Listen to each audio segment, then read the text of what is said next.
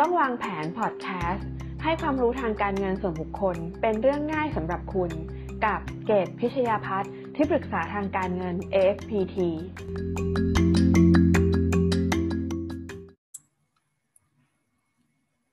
สวัสดีค่ะยินดีต้อนรับเข้าสู่รายการ Smart Plan for Smart Life ค่ะ คุณอยู่กับเกตพิชยาพัฒน์ทองศรีเกตที่บริษัททางการเงิน AFPT ค่ะ EP นี้นะคะก็เป็น EP ที่ 52 ค่ะ วันนี้เกตก็นำ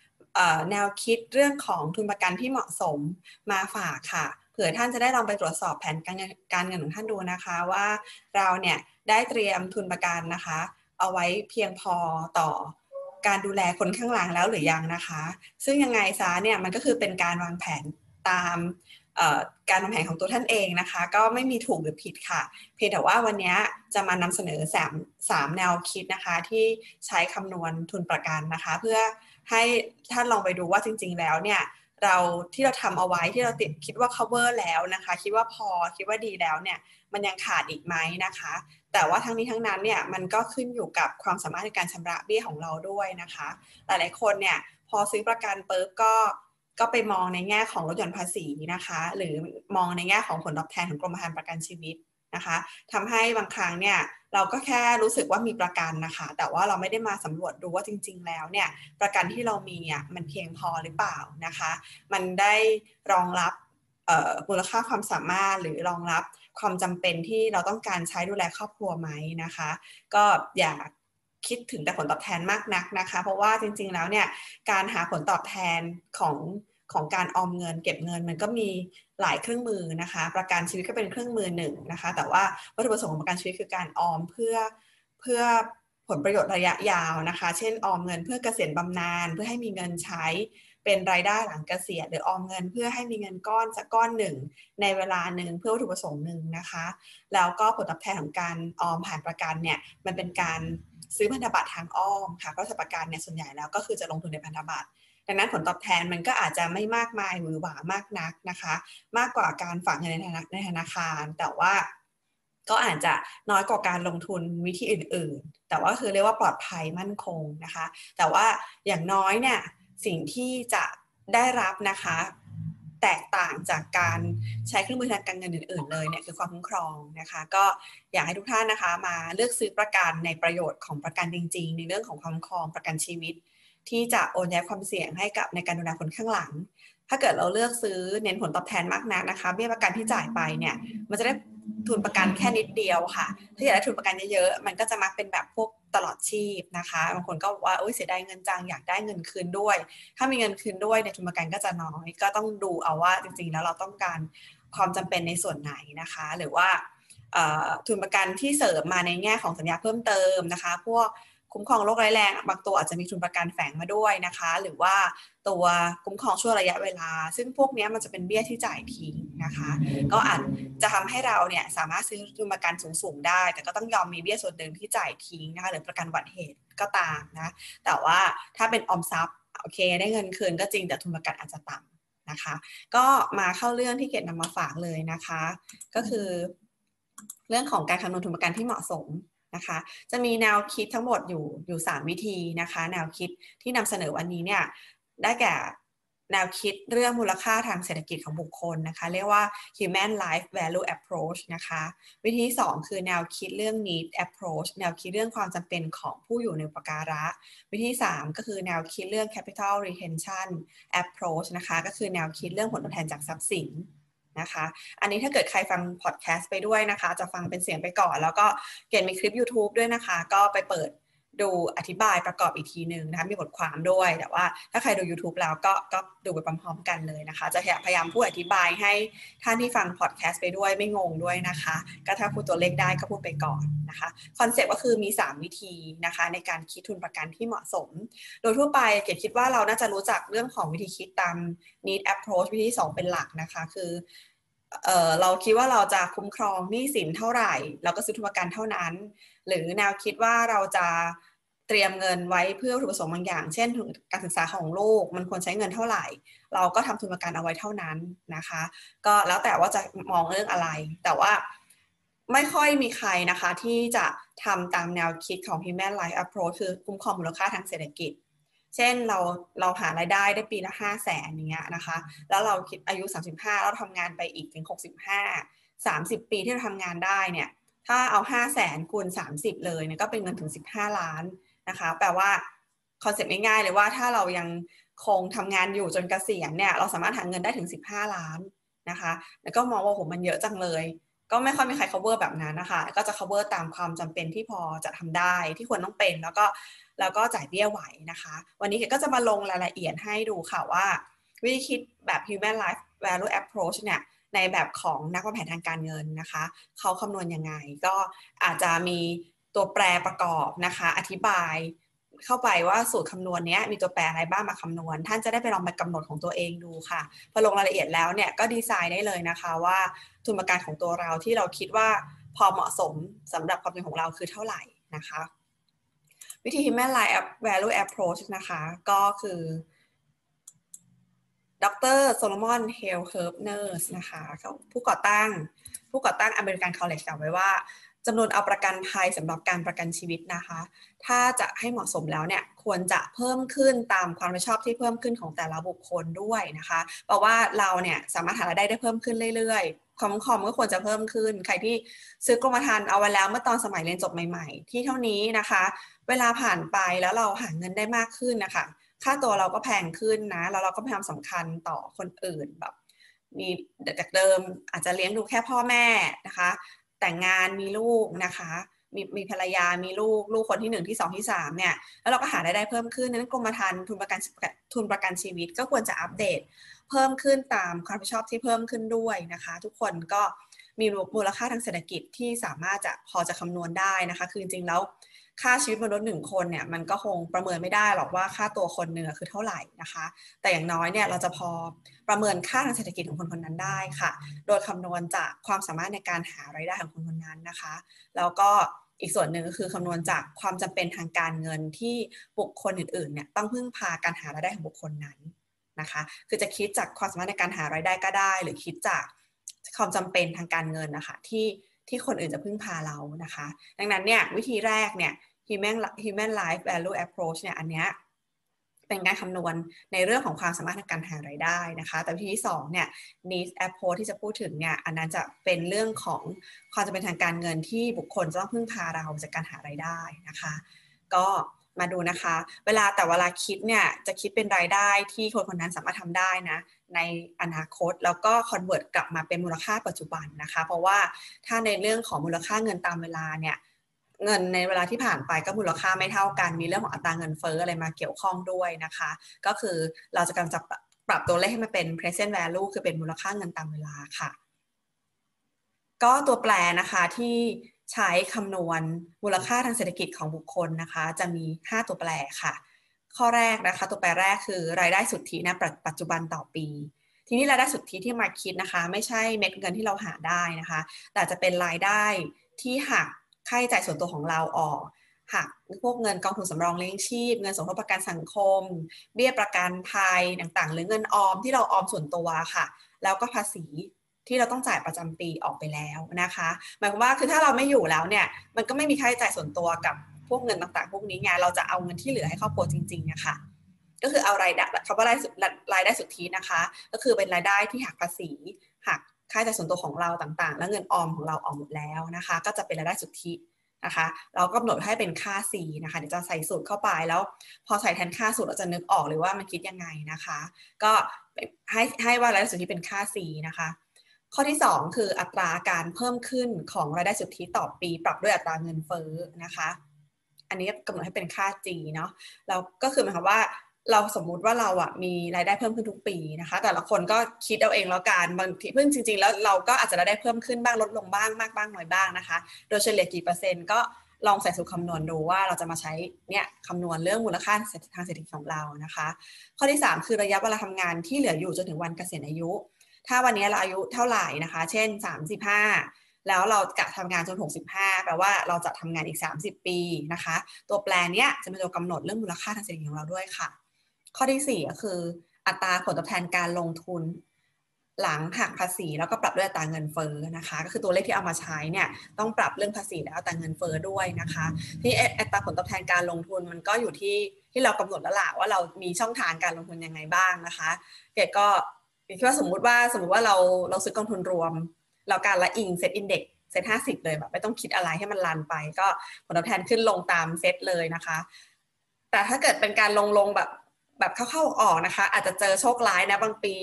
เซ็ตขาดทุนติดลบก็มีนะคะเซ็ตบวกก็มีลบก็มีนะ อย่าคิดว่าค่าเฉลี่ยทั้งตลาดแล้วมันจะกำไรเสมอไปนะคะ ก็ก็มีบ้างตามภาวะเศรษฐกิจ แต่ว่าสมมติว่าถ้ามัน 15 ปีขึ้นนะคะ 15 ปีขึ้นเนี่ยเราก็แอสซูมว่าผลตอบแทน 5% 6%มันมันน่าจะต้องได้นะคะ แต่ถ้าเกิดมีการถอนก่อนช่วงขาดทุนอันนี้ไม่นับนะแต่ถ้าเกิดว่าเงินเนี้ยมันสมมุติเลยว่าผลตอบแทนการลงทุนยาวๆเลย 15 ปีเนี่ย 6%น่าจะได้เงี้ยก็สมมติตัวเลขขึ้นมานะคะข้อที่ 5 ตัวแปรที่ 5 นะคะ คืออัตราส่วนลดหลังหักภาษี อัตราส่วนลดเนี้ยมันก็คือเรียกว่า I adjust แหละที่จะมาคิดในสูตรนะคะ ก็คือ adjust I เนี่ยมันคือการ adjust ระหว่างรายได้ที่เพิ่มขึ้นกับอัตราเงินเฟ้อนะคะ อธิบายง่ายๆนะคะ ถ้าดูสูตรก็จะนึกออก ตัวอย่างก่อนนะคะ ตัวอย่างก็คือตัวอย่างคุณรักออมนายรักออมเนี่ยอายุ 35 ปีนะคะ มีรายได้สุทธิปัจจุบันหลังหักภาษีเท่ากับ 5 0 0แสนบาทต่อปี อันนี้ก็คือเป็นกลมๆมาเขาอาจจะมีรายได้ 7 0 0 0 0 8 0 0 0 9 0 0 0แล้วแต่เลย แต่พอมาหักค่าใช้จ่ายส่วนตัวหักภาษีหักเงินออม เงินกองทุนสำรองเลี้ยงชีพอะไรต่างๆ ที่เป็นของส่วนตัวแปลว่าถ้าเขาตายไปเงินตรงนี้มันก็จะไปกับตัวเขาด้วยเพราะไม่มีการใช้จ่ายเกิดขึ้นนะคะ เอาว่าเหลือรายได้สุทธิเนี่ยคือ5 0 0 0 0 0ตั้ง5 0 0แสนไว้นะคะ เป็นค่าตัวตั้งตัว C แล้วก็สมมติว่าคนนี้คุณลักออมเนี่ยมีอัตราการเพิ่มขึ้นของรายได้สุทธิปรับด้วยตาเงินเฟ้อเท่ากับ5%แล้วก็เขาคาดว่าเขาทำงานถึง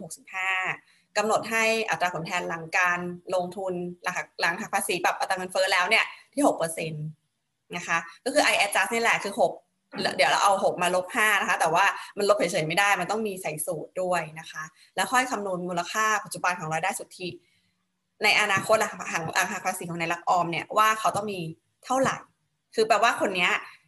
ถ้าวันนี้สามสิบห้าถ้าเขามีชีวิตอยู่ถึงหกสิบห้าแล้วอยู่ในภาวะผลตอบแทนการลงทุนที่หกเปอร์เซ็นแล้วมีเงินเฟ้ออยู่ที่ห้าเปอร์เซ็นเนี่ยเอาขอโทษ ผลตอบแทนการลงทุนที่หกเปอร์เซ็นแล้วก็สามารถที่จะสร้างเงินเดือนเพิ่มขึ้นทุกปีปีละห้าเปอร์เซ็นตนะคะสามารถสร้างรายได้ปีเพิ่มขึ้นปีละห้าเปอร์เซ็นตนะคะในภาวะที่ที่ผลตอบแทนการลงทุนหกเปอร์เซ็นแล้วก็มีรายได้สุทธิเริ่มต้นเนี่ยอยู่ที่ห้าแสนรันไปสามสิบห้าปีนะคะเขาอะจะสามารถหาเงินให้ครอบครัวได้เนี่ยถึงสิบสองล้านเจ็ดแสนสามหมื่นห้าพันได้เลยนะคะ โดยที่สิบสองล้านนี่คือมูลค่าปัจจุบันที่ convert มาแล้วอะก็ ถ้าใครฟังพอดแคสต์แล้วลองนึกตามนะ คนรายได้หลังหักทุกอย่างแล้วห้าแสนเหลือให้ครอบครัวเนี่ย ก็ก็มีอยู่เยอะนะคะ แล้วถ้าสมมุติว่าอายุ 35 ปีทำงานอีก 30 ปีเนี่ย คนคนนี้สามารถหาเงินในครอบครัวถึง 12 ล้านเลยนะ 12 ล้านเนี่ยลองนึกดูซิว่าว่าถ้าถ้าเขาทำงานได้อย่างนั้นจริง ๆ แล้วเขาไม่ได้จากไปก่อนน่ะอะไรจะเกิดขึ้น เช่น ก็คือจะซื้อบ้านหลังใหญ่ให้ครอบครัวได้ผ่อนหมดนะคะ ส่งลูก 3 คนเรียนหนังสือจบปริญญาตรี อะไรอย่างเงี้ยนะคะ ก็สามารถดูแลคนที่รักได้ด้วยเงิน 12 ล้านนี้ อันนี้แค่สมมุติค่ะ เราก็ไม่รู้ไงคะว่า 30 ปีนี้จะมีจริงไหม เขาจะทำงาน 65 ได้ไหม หรือเกิดเขาเจ็บป่วยพิการหรือต้องหมดความสามารถแล้วยังมีชีวิตอยู่ทำงานไม่ได้เนี่ยก็อาจจะไม่30 ปีก็ได้นะคะก็มาดูสูตรคำนวณค่ะ เก็บเอาคำสูตรคำนวณมาฝากเนาะ ก็เป็นการลงรายละเอียดไหลที่บอกว่าถ้าคิดง่ายๆ คือเอา5แสนคูณ30 ปีก็เป็น 15 ล้านใช่ไหม แต่ว่าอันนั้นมันก็เหมือนกับว่าเป็นการคิดคร่าวๆ แล้วมันก็เยอะมากจนกระทั่งคน ฟังแล้วก็รู้สึกว่าแบบเออจะซื้อตามนั้นคงไม่ไหวอะไรอย่างเงี้ยเอาถ้ามาใส่สูตรแบบนักวางแผนทางการเงินเขาคิดกันนะคะ ก็จะใช้สูตรที่โชว์ในภาพเนี้ยค่ะนะคะ ก็คือเป็นการคำนวณแบบใส่ i adjust มาเรียบร้อย แล้วก็แล้วก็มีการปรับลดเรื่องมูลค่าเงินตามเวลาเรียบร้อยนะคะ i i อัตราผลตอบแทนที่มาคิดก็คือเป็นการคิดโดยใช้ อัตราการเพิ่มขึ้นของเงินเดือน ปรับด้วยอัตราผลตอบแทนการลงทุนนะคะ ก็แทนค่าเข้าไปในสูตรนะคะ ถ้าถ้าใครดู YouTube ก็จะเห็นภาพนะว่าแทนค่าลงไปแล้วเนี่ยนะคะห้าแสนคูณเนี่ยหนึ่งลบหาร0.09 ยกกำลัง 30 ใส่เข้าไปนะคะ ก็ได้ 12 ล้าน ก็แปลว่าในกรณีที่คิดด้วยมูลค่าทางเศรษฐกิจของคุณลักออมที่อายุถึง15ทำงาน 30 ปี แล้วก็มีรายได้หลังค่าใช้จ่ายทุกอย่าง5แสนเนี่ย เขามีค่าตัวถึง 12 ล้าน ซึ่งอันเนี้ยก็จะต้องทำประกัน cover ทุน12 ล้านนะคะ ก็ในความเป็นจริงอาจจะยากหน่อยนะ เนื่องจากว่าลองนึกภาพคน 35 สิ แล้วก็เงินเดือน5แสนรายได้5แสนต่อปี เกตว่าเต็มที่เขาจ่ายเบี้ยประกันได้ก็ก็สามหมื่นห้าหมื่นเต็มที่ก็เจ็ดแปดหมื่นไม่ถึงแสนแสนนึงอาจจะเยอะแล้วนะคะสามหมื่นห้าหมื่นสามหมื่นห้าหมื่นเนี่ย ถ้าไปซื้อพวกตระกูลออมทรัพย์อะก็จะได้ทุนประกันแค่สองสามแสนเองนะคะ ถ้าเกิดซื้อพวกตลอดชีพ ก็น่าจะได้ทุนประกันประมาณสักล้านหนึ่ง แต่ถ้าเกิดว่าไปซื้อพวกคุ้มครองพวกช่วยระยะเวลาที่เป็นเบี้ยทิ้งอะค่ะ จ่ายพวกเบี้ยทิ้ง เบี้ยโรคไร้แรงอะไรอย่างเงี้ย อุบัติเหตุอะไรเงี้ยนะคะ อัพเวลขึ้นไปเนี่ย เต็มที่เงิน 3 4หมื่นก็น่าจะได้ทุนประกันเต็มที่ก็น่าจะ 5 ล้านอะไรประมาณนี้12อาจจะ cover ยากหน่อยนะคะ นี่คือวิธีที่ 1 ค่ะ มาดูวิธีที่ 2 ดีกว่า วิธีที่ 2 เป็นวิธีที่นิยมที่สุดนะคะอะขอโทษก่อนจะไปวิธีที่จากวิธีที่1นะคะ พูดถึงข้อจำกัดนิดนึงนะคะ ของแนวคิด human life value approach เนี่ยก็คือข้อแรกเนี่ยคือเงินชดเชยจากแหล่งอื่น ไม่ได้ถูกนำมาพิจารณาด้วย ก็หมายถึงว่าตั้งแบบโดดๆเลยว่าคุณต้องมีทุนประกัน 12 ล้านในความเป็นจริงแล้วเนี่ยการที่เราจากไปเราอาจจะมีเงินอื่น ๆ ชดเชยการเสียชีวิตของเราให้กับครอบครัวด้วยไงเช่น ถ้าเสียชีวิตเสียชีวิตมีประกันสังคมนะคะ ก็จะมีเงินชดเชยการเสียชีวิตของประกันสังคมด้วยนะคะ ก็จะมีประมาณมันจะมีแบบว่าดูอายุการสมทบเนาะ อยู่ที่ประมาณ 30,000 หรือไม่ก็คือ 90,000 จะมีสองวิธีคิดนะคะ คือเงินเดือนค่าเฉลี่ย ที่เรียกว่าหมื่นห้าคือสองเดือนนี้ก็คือสามหมื่นกับเงินเดือนค่าเฉลี่ยหกเดือนก็คือหมื่นห้าคูณหกก็คือเก้าหมื่นอยู่ที่ระยะเวลาสมทบนะคะ ว่าต่ำกว่าร้อยี่สิบเดือน หรือเกินร้อยี่สิบเดือน ถ้าต่ำกว่าร้อยี่สิบเดือนก็ได้เงินชดเชยการเสียชีวิตอยู่ที่อยู่ที่สามหมื่นถ้าเกิดว่าสมทบเกินร้อยี่สิบเดือนก็เรียกว่าสิบปีนี่แหละนะคะ ก็จะได้เงินชดเชยการเสียชีวิตเนี่ยอยู่ที่เก้าหมื่นลองไปดูอันนั้นก็จะมีคลิปอันนั้นด้วยนะคะ เรื่องของการเสียชีวิตของการสังคมเนี่ยดังนั้น 12 ล้านเนี่ยมันก็ไม่ใช่12 ล้านที่ทำประกันไงมันก็ต้องมาหักเงินชดเชยกรณีเสียชีวิตจากแหล่งอื่นๆ เช่นมีประกันกลุ่มอยู่ประกันสังคมอยู่อะไรเงี้ยนะคะแล้วก็รวมถึงมีทรัพย์สินอะไรที่ที่จะขายได้นะคะทรัพย์สินที่ขายไม่ได้ไม่นับนะ เช่นเขามีเงินสดฝากธนาคารอยู่ 2 0 0แสนเงี้ยมันก็ต้องมาหักออกไงแต่ human life value approach เนี่ยสนใจแต่ว่าค่าตัวเท่าไหร่ก็คิดเป็นทุนประกันเลย ก็ยังไม่ได้หักออกนะคะนี่ข้อข้อจำกัดของแนวคิดนี้นะคะ แล้วก็เรื่องของรายได้ที่เพิ่มขึ้นเป็นอัตราคงที่5%เนี่ยมันอาจจะไม่สอดคล้องความเป็นจริงเนาะในตลอด 30 ปีมันอาจจะไม่ขึ้น5%เนี่ยอาจจะขึ้นมากกว่านั้น หรือบางปีก็ drop ลงก็ได้นะคะ แต่ว่ามันก็เป็นแค่โมเดลนะคะ กับไม่ได้คำนึงถึงค่าใช้จ่ายครอบครัวที่อาจจะเปลี่ยนแปลงในอนาคต ก็ถ้ามีลูกหรืออะไรก็ตามมันอาจจะเปลี่ยนไปได้นะคะผลตอบแทนการลงทุนที่เฉลี่ยที่นำมาใช้ในระยะเวลายาวนานอาจจะไม่เหมาะสมมันตั้ง 30 ปีเนี่ย เรา forecast 6% 30 ปีก็ไม่แน่ใจนะคะ ก็ไม่รู้ใช่หรือเปล่า แล้วก็ข้อสุดท้ายคือทุนประกันสูงเกินกว่าความสามารถที่ผู้เอาประกันมาจ่ายเบี้ยไว้นะคะ ประมาณนี้นะคะ ข้อจำกัดของแนวคิดนี้ วิธีที่สองค่ะ ก็คือวิธี need approach นะคะ need approach ก็คือแนวคิดเรื่องความจำเป็นของผู้อยู่ในประกันละ เรียกว่าเป็นวิธีที่นิยมมากที่สุดเลยแหละนะคะ ก็มาดูนะคะว่า need approach เนี่ยจะคำนวณยังไงนะคะ ก็ดูแนวคิดเรื่องความจำเป็นนะคะ จะแบ่งเป็น 2 ส่วนค่ะ คือความจำเป็นด้านเงินสดกับความจำเป็นด้านรายได้นะคะ ความจำเป็นด้านเงินสดเนี่ยเรียกว่า cash need เนี่ยก็เดี๋ยวจะมีอธิบายนะคะว่าคืออะไรนะความจำเป็นด้านรายได้ ความจำเป็นด้านเงินสดหมายถึงว่า เงินที่จำเป็นสำหรับต้องใช้สำหรับค่าใช้จ่ายครั้งสุดท้ายอะค่ะแล้วก็เงินทุนเพื่อเหตุฉุกเฉินเงินทุนเพื่อเพื่อปรับเปลี่ยนก็คือปรับสภาพการใช้ชีวิตของครอบครัวด้วยเนาะ เงินทุนเพื่อดูแลบ้านเงินทุนหมุนเวียนเพื่อจ่ายหนี้สินนั้นเกิดจากการจำนองและเงินทุนเพื่อการศึกษาหมายถึงว่าเงินที่มันเป็นก้อนๆที่มันจะต้องจ่ายเป็นเงินสดให้กับที่ทายาทต้องเอาไปใช้อะค่ะนี่คือความจะเป็นได้เงินสด ส่วนความจะเป็นด้านรายได้มันเป็นเรื่องของกระแสเงินนะคะ ที่เป็นรายได้ที่ครอบครัวต้องมีการใช้จ่ายประจำวันนะคะ ก็ก็ลองดูว่าไอ้นี้ approach เนี่ยมันประกอบด้วยอะไรเดี๋ยวมาดูตัวตัวอย่างจะเข้าใจค่ะ ตัวอย่างนะ ตัวอย่างที่มาฝากวันนี้คือ คุณอดุลกองทองอายุ 40 ปีนะคะ แต่งงานแล้วมีลูกคนหนึ่งอายุ 12 ปีนะคะกำลังเริ่มวัยรุ่นเลย แล้วก็คุณอดุลเนี่ยเขามีรายได้เดือนละ 45,000แล้วก็จ่ายภาษีเงินได้ประจำปีไป 29,400นะคะ แล้วก็ออมส่วนตัวเดือนละประมาณเดือนละ 4,000 บาทนะคะ เดือนละ 4,000 บาท หากเงินกองทุนสำรองเลี้ยงชีพ 10%ของเงินเดือนนะคะ แล้วก็ เงินประกันสังคมปีละ 9,000 แล้วมีค่าใช้จ่ายส่วนตัวเดือนละ 5,000 บาท ภรรยาเป็นแม่บ้านนะคะ ถ้าเกิดว่าต้องการวางแผนประกันให้ครอบให้ครอบคลุมการดำรงชีพอยู่หากเขาจากไป โดยว่าเขากำหนดมันเลยว่าต้องการเตรียมทุนการศึกษาให้กับลูกที่ให้จนจบปริญญาตรีนะคะ แล้วกำหนดว่าจบปริญญาตรีคืออายุ 22 นะคะแปลว่าเขาต้องการการคุ้มครองค่าใช้จ่ายครอบครัว 10 ปีนะอย่างอันเมื่อกี้เนี่ยคือ cover เลยว่า ทั้งชีวิตที่คุณทำงานหาเงินได้เนี่ย30ปีคือเป็นเงินเท่าไหร่เราอาจจะไม่ไหวไงแต่คนนี้กำหนดมาดีกว่าถ้าพูดถึงใน approach ก็ระบุวัตถุประสงค์เลยว่า อ้างอิงที่ที่อายุลูกสาวละกันนะคะอ่าอ้างอิงว่าลูกลูกเนี่ยอายุ 12 cover 10 ปีคือเรียนจบปริญญาตรีเลยคิดว่าถ้าเรียนจบแล้วเขาคงจะทำงานหาเงินเลี้ยงคุณแม่ได้นะก็คุณอดุลเนี่ยมีหนี้สินจากการกู้บ้านอยู่ 2 ล้าน แล้วก็มีหนี้รถยนต์อยู่4 0 0 0 0 0 ปัจจุบันเขามีทรัพย์สินเงินฝากธนาคาร 5 2 0 0 0แล้วก็มีเงินในกองทุนสำรองเลี้ยงชีพ 2 5 0 0 0ทรัพย์สินส่วนตัว2 0 0 0 0 0แล้วก็เงินสงเคราะห์เสียชีวิตจากการสังคมอีก 3 0,000นะคะ ก็คือการคิดคิดทรัพย์สินที่มาหาอย่างที่บอกคือเป็นทรัพย์สินที่ขายได้เป็นเปลี่ยนเป็นเงินสดได้นะไอ้บ้านที่เราอยู่อยู่เนี่ยถ้าเราไม่ถ้าเราเป็นรายไปแล้วคือยังเหลือให้ครอบครัวอยู่ก็ไม่ต้องมาคิดนะคะ เพราะมันมันไม่ได้เป็นเงินที่เอามาใช้จ่ายได้นะคะ มาดูตัวอย่างนะคะ ก็อย่างแรกเลยค่ะ ทุนประกอบทุนประกันสำหรับคุ้มครองกรณีชำระหนี้สินนะคะ ก็นี่คือเงินก้อนที่ต้องชำระหนี้นิดก้อนแรกเลยที่เป็นแคชนะคะที่เป็นเงินสดต้องมีเนี่ยเอาแบบว่า cover เลยว่าหมดหนี้บ้านบ้านราคา 2 ล้าน อันนี้ก็อยู่ที่วัตถุประสงค์ของเรานะคะว่าเราจะเอามาคิดไหมหรือเราคิดว่าก็เต็มเงินสดไว้เขาผ่อนบ้านต่อไป ไม่ต้องไม่ต้องไม่ต้องเคลียร์หนี้บ้านนะคะ ก็ได้แล้วแต่ก็คือไม่เอาสองล้านนี้มาตั้งเป็นทุนประกัน แต่ก็คือดูเรื่องกระแสเงินสดรายเดือนที่ต้องผ่อนบ้านเนี่ยเท่าไหร่ก็ค่อยเอามาคิดตรงส่วนนั้นก็ได้นะคะแต่อันนี้กรณีนี้เนี่ยเขาต้องการ cover หนี้บ้านเลยกะว่าเป็นรายไป แล้วก็ให้บ้านเนี่ยปลอดหนี้นะคะก็คือเงินกู้ซื้อบ้าน 2 ล้านเงินกู้ซื้อรถยนต์4 0 0แสนดังนั้นทุนประกันสำหรับชำระหนี้สินเนี่ยก็ตั้งไว้เลยที่2ล้าน4ตัวแรกนะคะคือ2ล้าน4คือเคลียร์หนี้บ้านหนี้รถให้หมด ข้อที่2นะคะทุนประกันสำหรับคุ้มครอง กรณีเป็นรายได้ช่วงปรับตัว นะคะรายได้ช่วงปรับตัวส่วนใหญ่เขาก็คิดที่ 1 ปีค่ะ ก็คือกะว่า 1 ปีเนี้ยถ้าเขาเขาจากไปเนี่ยภรรยาไม่มีรายได้ ก็ทำเหมือนกับว่าเขาว่ายังอยู่แล้วก็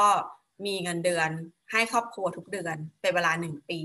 เผื่อว่าภรรยาจะได้มีเวลาไปหางหางานทำนะคะ หรือสร้างรายได้ก็ตามให้เวลาหนึ่งปี อันเนี้ยเราก็กำหนดได้อีกค่ะว่าจะเอากี่ปีหนึ่งปีสองปีสามปีแล้วแต่ แต่ถ้าเกิดหลาย ๆ ปีมันก็จะ cover ทุนก็ต้องคือทุนประกันก็จะสูงขึ้นไปอีกเดี๋ยวก็จะจ่ายเบี้ยไม่ไหวนะคะ แต่ถ้าเกิดเกินหนึ่งปีนะคะ ให้เอาให้เอาเงินเฟอ้อมาคิดด้วยกรณีตัวอย่างเนี่ยคิดแค่ปีเดียวนะคะ ก็ตั้งเลยค่ะว่ารายได้ปัจจุบันต่อปีคือห้าแสนสี่แล้วก็คนหากค่าใช้จ่ายส่วนตัวต่างๆ เช่นเช่นเงินออมเมื่อกี้บอกเดือนละสี่พันใช่ไหมคะ ปีละสี่หมื่นแปดภาษีสองหมื่นเก้าสี่ร้อยหากกองทุนสำรองเลี้ยงชีพ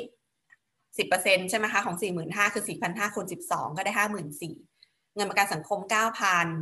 เขาใช้จ่ายส่วนตัวเดือนละห้าพันปีหนึ่งก็คือคิดเป็นเงินหกหมื่นแปลว่าคุณคุณคุณอดุลเนี่ยใช้จ่ายส่วนตัวไปปีละสองแสนนะคะแปลว่า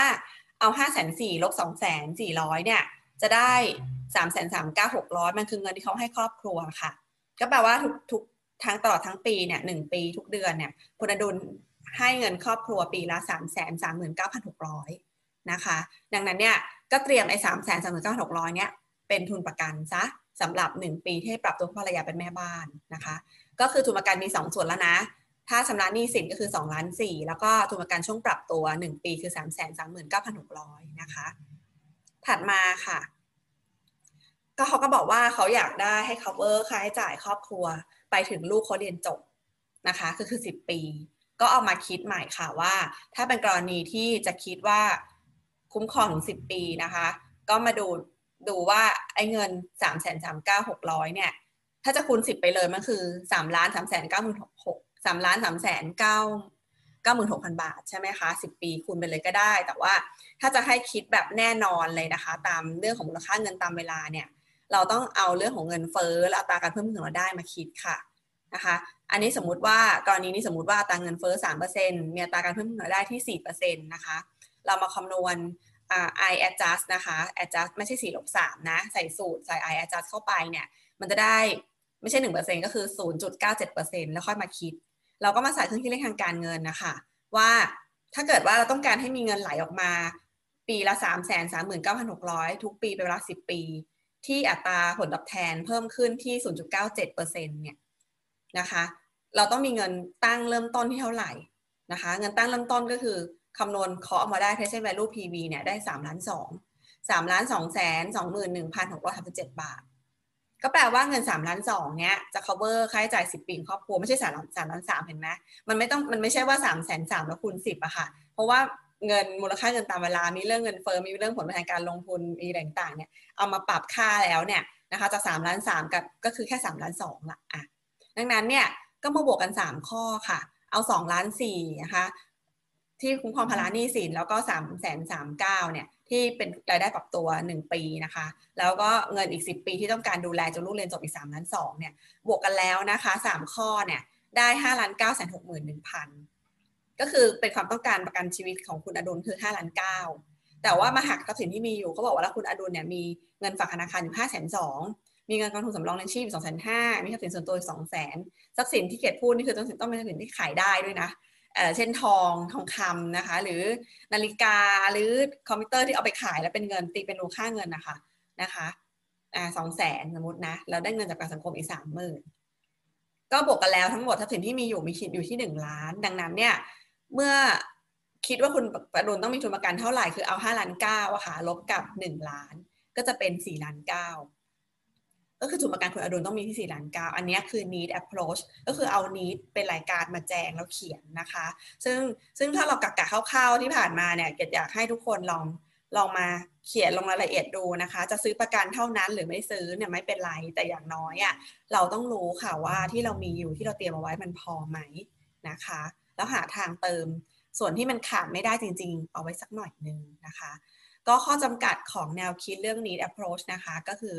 จะต้องมีการประเมินความต้องการอย่างสม่ำเสมอหากมีการเปลี่ยนแปลงสถานการณ์นะว่า อันนี้เขาคิดให้กับลูกคนเดียวใช่ไหมเกิดเอ่อฟลุกขึ้นมา มีลูกคนแรกสิบสองขวบคิดว่ามีลูกคนเดียวไม่มีลูกอีกแล้วเนี่ยเกิดฟลุกขึ้นมามีลูกคนเล็กอีกคนนึงเพิ่งเกิดมาเนี่ย ทุนประกันเท่านี้ก็ไม่ใช่แล้วนะคะ ก็ต้องไปเจาะเพิ่มว่าความต้องการมันเปลี่ยนแล้วนะคะ แล้วก็อันนี้ไม่มีการนำเรื่องมูลค่าตามราคาตลาดของบ้านที่ดินมาคำนวณในทรัพย์สิน ก็คือ จริง ๆ มันอาจจะสมมติได้ค่ะว่า ถ้าบ้านหลังเนี้ยเขาไม่อยู่เขาก็จะไม่ cover หนี้เขาอาจจะให้ภรรยาขายไปเลยแล้วย้ายอยู่คอนโด ย้ายไปอยู่ที่อื่น หรือย้ายไปอยู่กับกับญาติหรืออะไรเงี้ย อาจจะตีราคาตลาดออกมาขายก็ได้นะคะ หรือรถยนต์บางคนนะมีรถยนต์อยู่เนี่ย ถ้าเจ้าของรถไม่อยู่ก็ขายรถเช่นกัน เพราะว่าทุกคนมีรถคนละคันอยู่แล้วเนี่ยอันนี้ก็อาจจะเกินขึ้นมา ก็ก็แล้วแต่ค่ะลองไปปรับดูก็ได้ มันก็คิดเอาไว้มันก็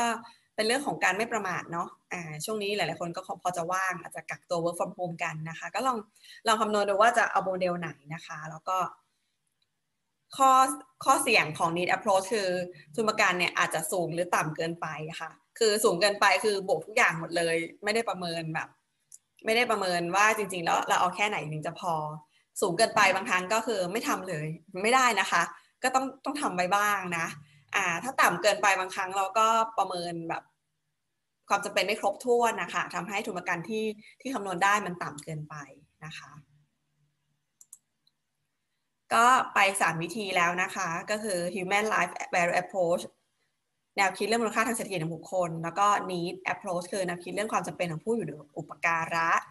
นะคะ วิธีสุดท้ายค่ะ วิธีที่ 3 ชื่อ capital retention approach เป็นแนวคิดเรื่องผลตอบแทนจากทรัพย์สิน ซึ่งวิธีนี้ไม่ค่อยมีคนคิดอะส่วนใหญ่คนจะใช้ need approach เป็นหลักเนาะส่วน human life value ก็อาจจะเยอะไปก็ไม่คิดนะคะ อันนี้ก็ work ดีค่ะวิธีที่ 3 เนี่ยนะคะ capital retention approach ก็คือ เป็นไอเดียที่เหมือนกับว่าคำนวณว่าเราจะให้ครอบครัวเรามีเงินใช้ปีละเท่าไหร่ แล้วเราก็ทำทุนประกัน เป็นก้อนนั้นแล้วก็เอาไว้สำหรับให้เขาไปลงทุน แล้วก็ feed มาเลยโดยที่ไม่ต้องเงินต้นไม่ต้องไม่ไม่หายอะค่ะเออก็ก็น่าสนใจอยู่นะคะ ลองคิดดูสมมติว่าตัวอย่างเนี่ยคุณสมชายต้องการให้มีรายได้สุทธิให้แก่ผู้อยู่อยู่ในอุปการะปีละสองแสนบาทนะคะแล้วก็คุณสมชายคิดว่าตอนนี้อัตราผลตอบแทนการลงทุน 9%น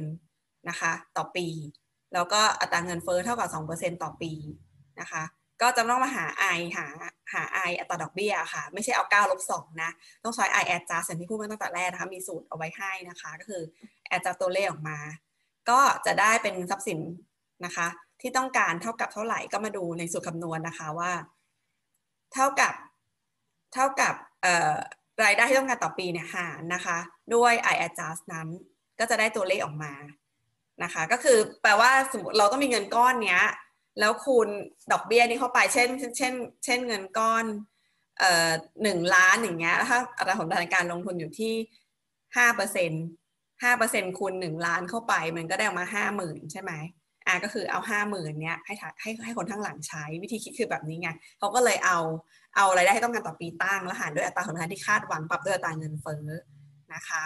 แต่ทีนี้ต้องเผื่อเผื่อปีแรกด้วยนะคะ ดังนั้นสูตรสูตรที่ดูในในนี้ก็คือจะเป็นว่าเงินต้นต้องการนะสิ่งต้องการเนี่ยต้องเป็น